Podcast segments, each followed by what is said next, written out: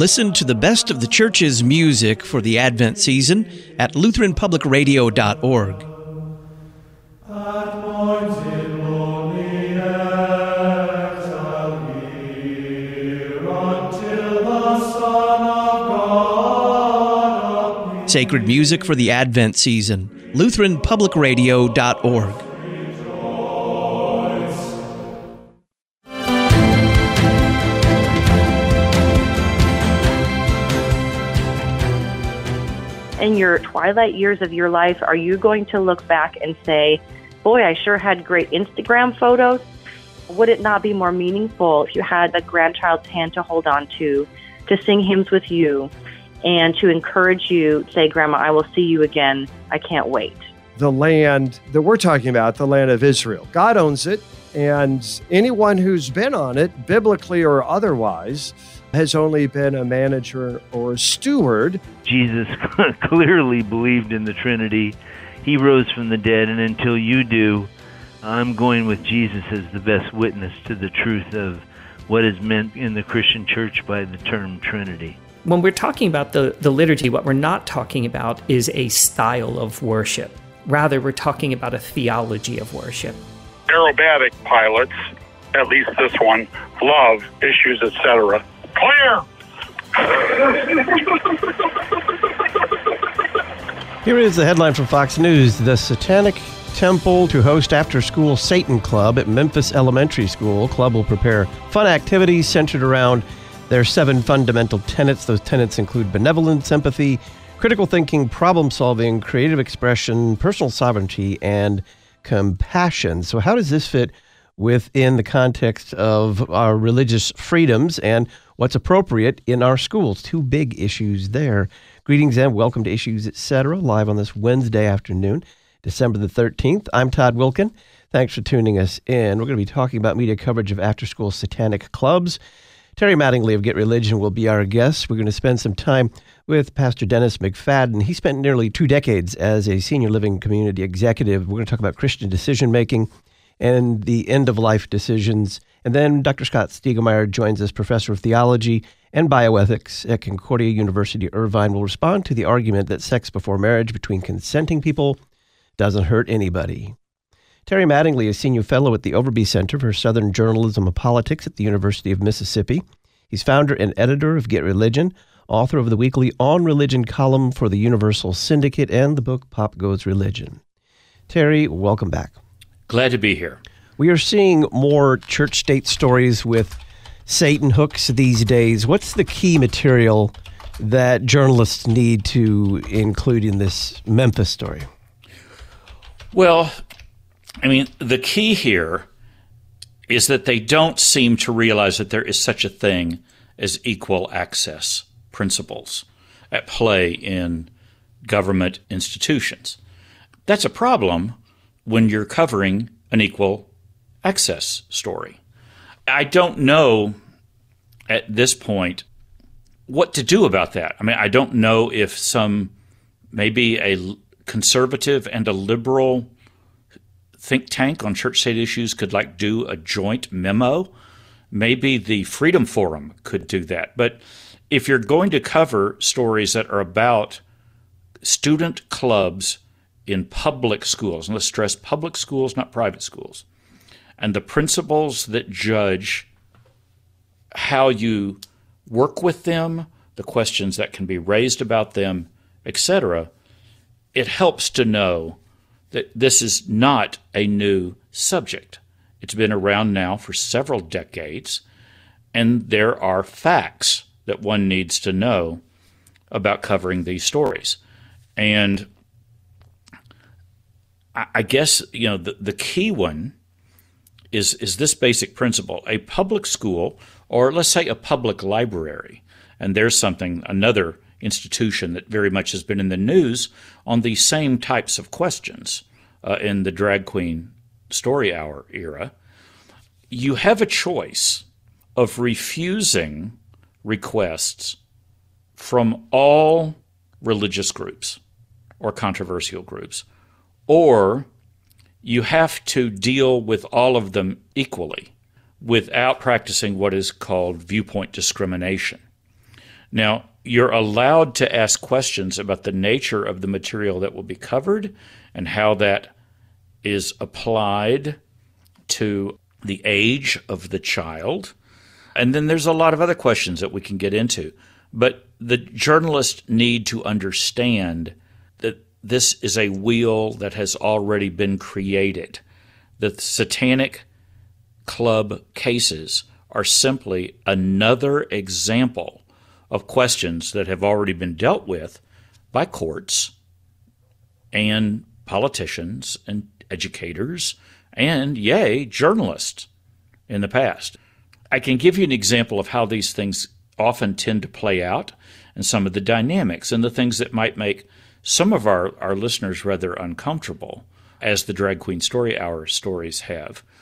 I remember, gosh, several decades ago, a case in Texas, a state where football is a pretty important thing, and religion is an even more important thing. And you probably are aware that we've had a number of questions about whether coaches at public schools have a right to pray before games, or maybe even to pray with their teams before games. That's a second layer. Or maybe even third, have inspirational speakers with some kind of religious identity come and speak to their players. There's three different questions there. But I remember a case, I'm, I'm, I'm almost, I'm 99% sure that it's true, that it's in Texas, because it involved um, a quarterback for the Dallas Cowboys who was a member of the Church of Jesus Christ of Latter day Saint.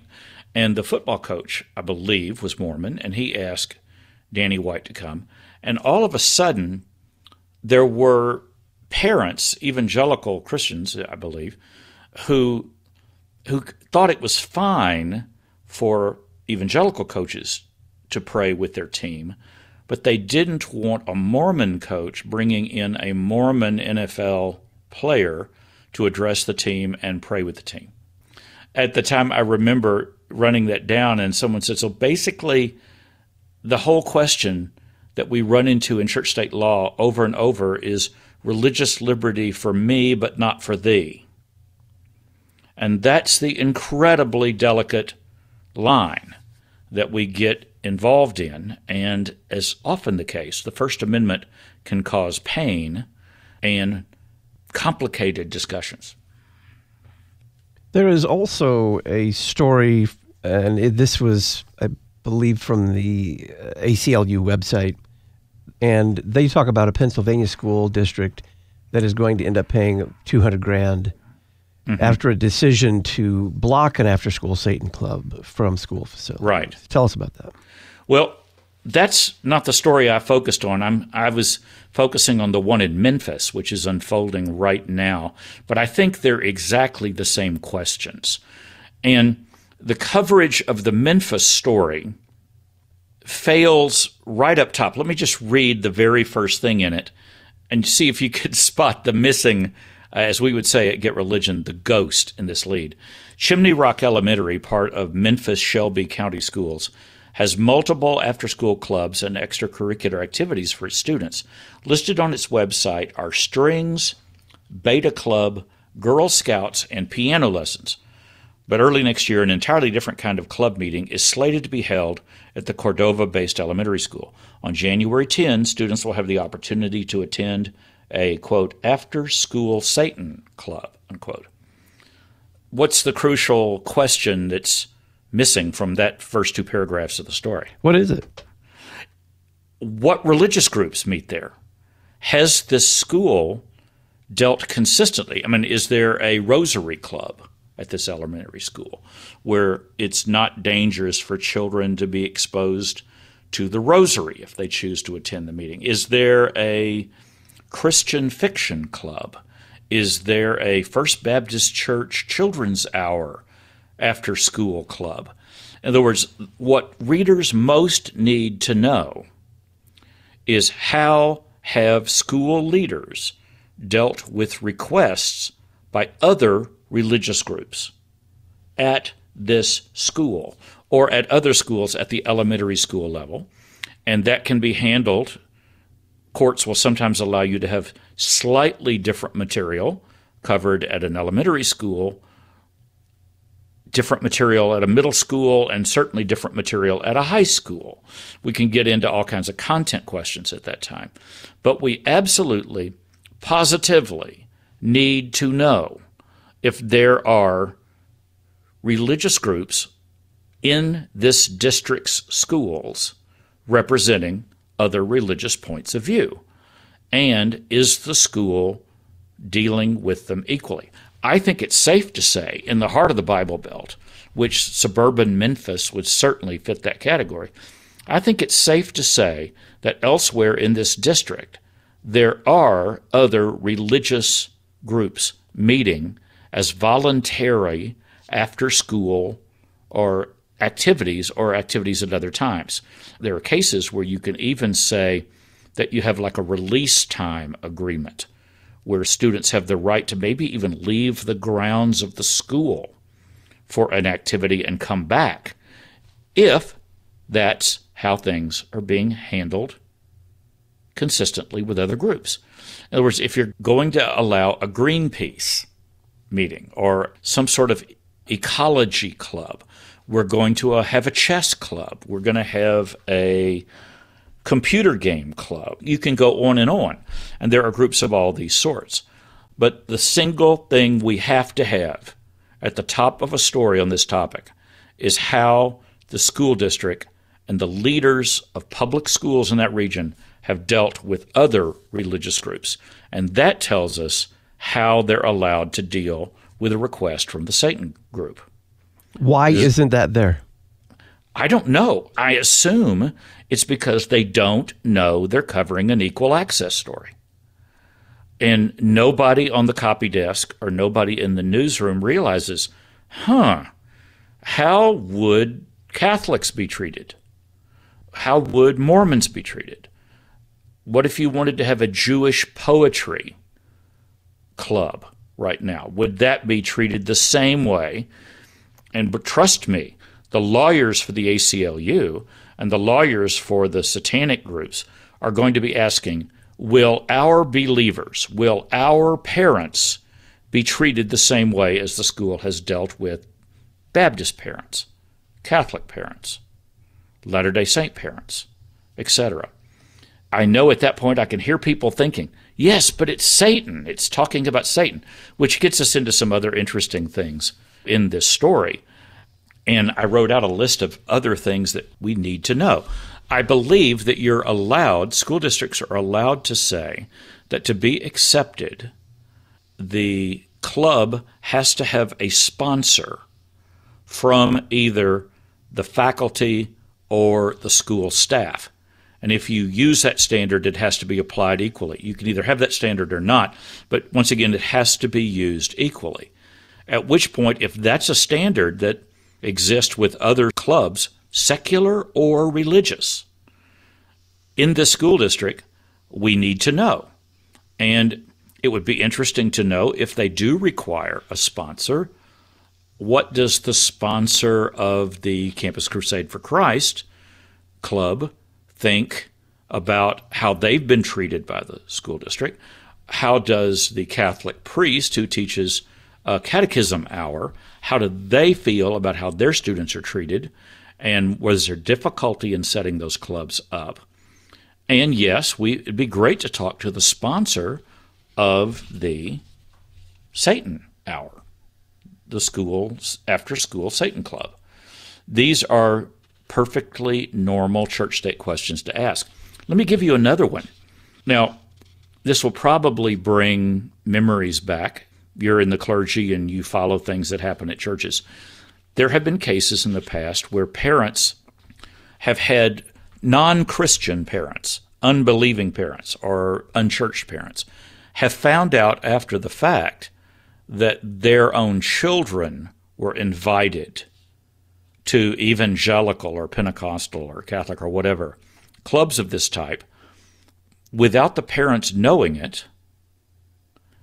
And then they made a religious decision to accept Christ and change their life.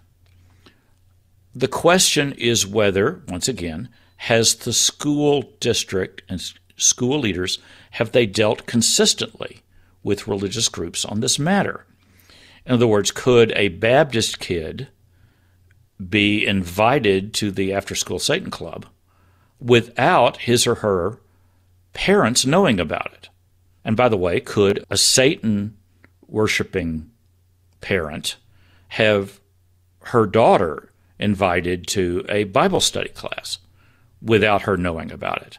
And presumably at certain ages being able to give permission. Once again, is the same standard used for religious groups of all kinds without viewpoint discrimination. There's no evidence in this story that anyone involved in it knows anything at all about those kinds of legal principles. But I guarantee you it's a factor in the lawsuits, in the story you brought up, in the ACLU documents, and in other stories on clubs of this kind. And we're going to see more of them. It's obvious that satanic groups know now that they have a button to push for press coverage, for increased public awareness of who they are and what they believe. And frankly, they have a legal right to push that button. Terry Mattingly is our guest. He's senior fellow at the Overby Center for Southern Journalism and Politics at the University of Mississippi. We're talking about media coverage of after school Satan clubs. So, why are the media so anxious to cover it, even in this ham fisted way?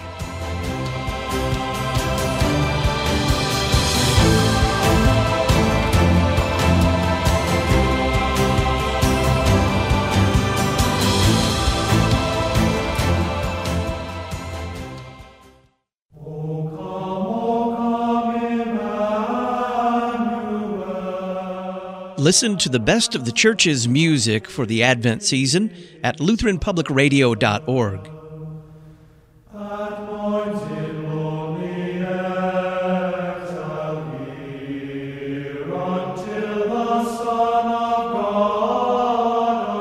Sacred music for the Advent season. LutheranPublicRadio.org. You're personally invited to join Lutherans for Life and Y for Life in celebrating the theme Just As I Am, January 14th through the 20th during Life Week 2024. Each theme day will explore a distinct aspect of life ministry through local activities, online educational events, interviews, and more. Find out more at lutheransforlife.org. Lutherans for Life, equipping Lutherans and their neighbors to be gospel motivated voices for life lutheransforlife.org. Listen to what you want, when you want. You're listening to Issues, etc.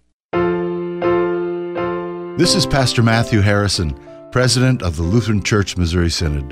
The LCMS operates the second largest parochial school system in the United States. What can you expect from a Lutheran Church Missouri Synod school? There's one race, the human race. And Jesus died for the sins of every man, woman, and child from every land and every nation. Life begins at conception. All life is precious from womb to tomb. And every student, parent, and teacher is created in the very image of God. There's right and wrong, and we know which is which from the Ten Commandments. There are only two sexes, male and female, He created them. Marriage is the lifelong union of one man and one woman. There's such a thing as objective, absolute truth, and it's found in the person and work of Jesus Christ and His Word. To find a Lutheran Church Missouri Synod school near you, visit lcms.org/schools.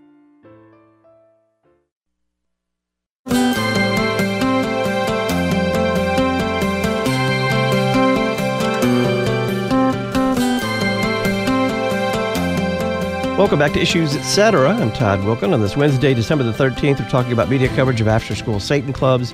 Terry Mattingly is our guest, senior fellow at the Overby Center for Southern Journalism and Politics at the University of Mississippi, founder and editor of Get Religion, and author of the weekly On Religion column for the Universal Syndicate and the book Pop Goes Religion. So, Terry, I got to wonder they're covering it poorly. They're not asking the basic question that is really at the legal heart of these situations in public schools, but why are they in the first place so attracted to the Church of Satan or satanic after school clubs? Is Well, it just attra- clickbait? Yeah, well, it is clickbait, and they're attracted to controversy. I mean, it's it's like when I was at Baylor decades ago. there is no newspaper in the state of Texas that will not publish a headline containing the words Baylor and Playboy in the same headline. You can't resist the temptation. If there's going to be a controversy at Baylor about whether Baylor co-eds can pose for Playboy, and of course it's a private school, it's a Baptist school, et cetera, et cetera. Well, we're dealing with something similar here. I think the assumption is school leaders are going to be prejudiced against the Satan Club, and those nasty evangelical parents are going to freak out when this club is approved. And you know what? There's a really good chance that that would happen. But we need to know whether those evangelical parents have a legal right to be upset.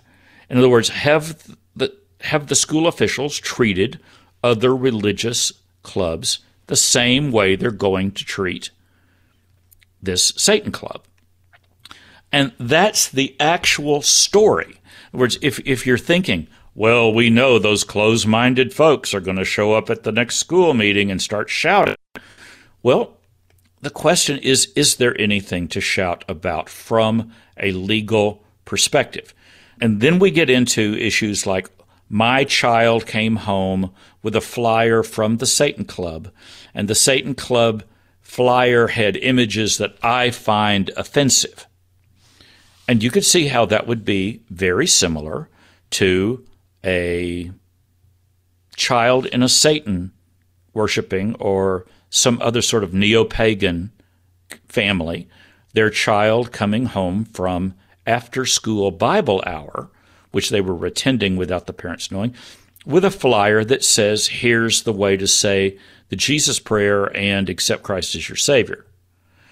Parents have a right to defend the beliefs of their family, especially when dealing with extremely young children. So it's the story. They're covering a valid story. It's an important story. In a way, it's a story related to the question which may make it to the Supreme Court, which is in certain states of the Union, I believe this is unfolding in Florida, you have people saying they have a church state separation, First Amendment religious liberty right for members of their congregation to procure an abortion. Well, are those people going to be able to show, under the Religious Freedom Restoration Act principles, that abortion has been a part of the doctrine of their faith for decades? They didn't just make this up. And at that point, the court may have to do what it doesn't want to do, which is make a rule on abortion, period, or what states can or cannot say about the act of abortion. That's a related case, and people say, oh, it's just a complete novelty that Satanists are bringing this up. You may consider it a novelty, but they're real, they exist, and their separation of coven and state is a valid question in this culture in which we now live. Neo pagans have First Amendment rights as well as evangelicals, as Muslims, as Catholics, etc., etc. I think in a previous conversation, you may remember, I said I was attending a meeting in Washington years ago, and someone advised some public school leaders who were present when evangelicals come into your office and want to complain about the sexual education materials that their children are being exposed to, look at those evangelical or Catholic parents and pretend they're Muslims. Pretend they're a group that you consider an oppressed religious minority and try to give them the same rights you would give a Muslim family, which is offended by some of the material to which their children are being exposed. Religious liberty for thee, but not for me, is an equation that's going to keep coming up in the court. So, what we need from the Memphis commercial appeal We need a follow up story, and we need it now about the status of other religious clubs in Memphis area schools and what are the rules that govern those clubs? What are the rules that govern the content they can discuss and distribute? What are the rules for whether very young children can attend them with or without their parents' permissions? Oh, and by the way, you know it's going to come up. There's going to be a case involving a child whose parents are divorced. And one parent is going to say, Oh, yeah, I'm fine with my kid going to the neo pagan story hour. And the other parent's going to say, No, that child could be exposed to all kinds of things that violate what I believe. Another complication. I should have added that one to my other list, and I think I'll reach over with a pen and add it right now. With uh, just a few minutes here, talk a bit about the commercial appeals, their descriptions of the content and purpose of these after school Satan clubs. A minute or two. Well, it's really interesting because the story stresses that the Satan Club identifies it's that Satan, the devil, is identified as, quote, a literary figure who represents a metaphorical construct of rejecting tyranny and championing the human mind and spirit. A literary figure. Then later, it's recognized as a primary, the Satanic Temple is recognized as the primary religious satanic organization in the world if I was covering the story, I would have asked, what's the difference, you know, in terms of materials that are used between the devil as a literary figure, a metaphor, and the devil as a religious concept, and perhaps even a supernatural concept. I would expect that in the satanic group itself, there are kind of doctrinal debates about that, whether or not they believe in the supernatural, whether they believe in super angels, fallen angels. In other words, exactly what is the theology of Satan in the materials being used by this club? That to me is a logical question. And this literary versus religious language is right in the story. And I think, once again, that raises questions. Terry Mattingly is Senior Fellow at the Overby Center for Southern Journalism and Politics at the University of Mississippi. He's founder and editor of Get Religion and author of the weekly On Religion column for the Universal Syndicate and the book Pop Goes Religion. Terry, thank you very much. Glad to be here. When we come back, Pastor Dennis McFadden joins us. We're going to talk about Christian decision making and the end of life.